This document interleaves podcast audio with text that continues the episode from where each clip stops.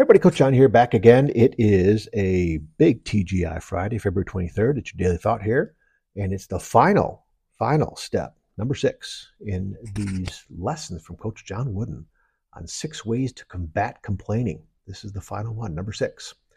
I choose to be grateful for what I have because in another life, I might not be that lucky, right? Living with gratitude means choosing to focus on what you appreciate Gratitude shifts your focus from what's wrong to what's right in your life.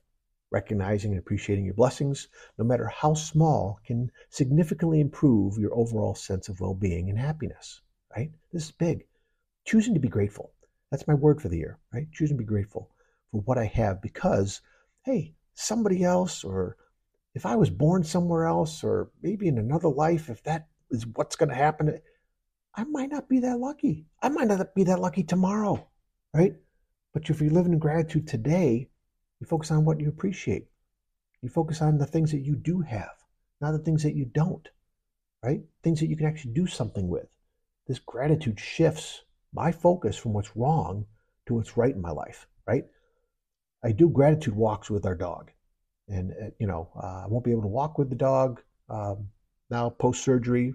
I can walk, but someone else is going to have to hold the leash, right? Because I can't get yanked, and I certainly can't bend over and, and, and, pick up his business, right?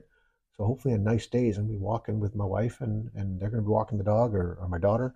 Um, but man, I, I, I've been focusing in on gratitude walks with him. That's why I love walking with him. Or I'll go outside. He's to go do his business. I'll step outside. It's a nice, clear night, not snowing or raining or anything. Man, I take a deep breath and I look up in the sky. I am very grateful and so those gratitude walks have been very awesome for me. And this is fits right into it. This list of six things, you guys, very powerful. And I hope you found some value in it, right?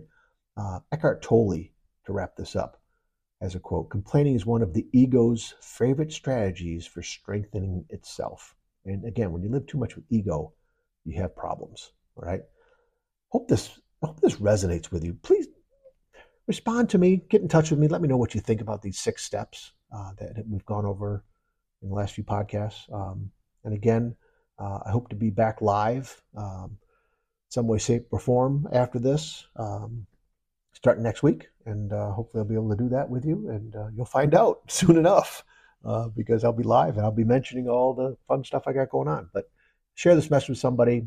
Let me know how you, what you think about it. Uh, I hope it sure does help because it's helping me tremendously. I know it is. I know it is. Uh, champions never complain. They're too busy getting better. That's what we got to do. All right. Love you guys. Proud of you.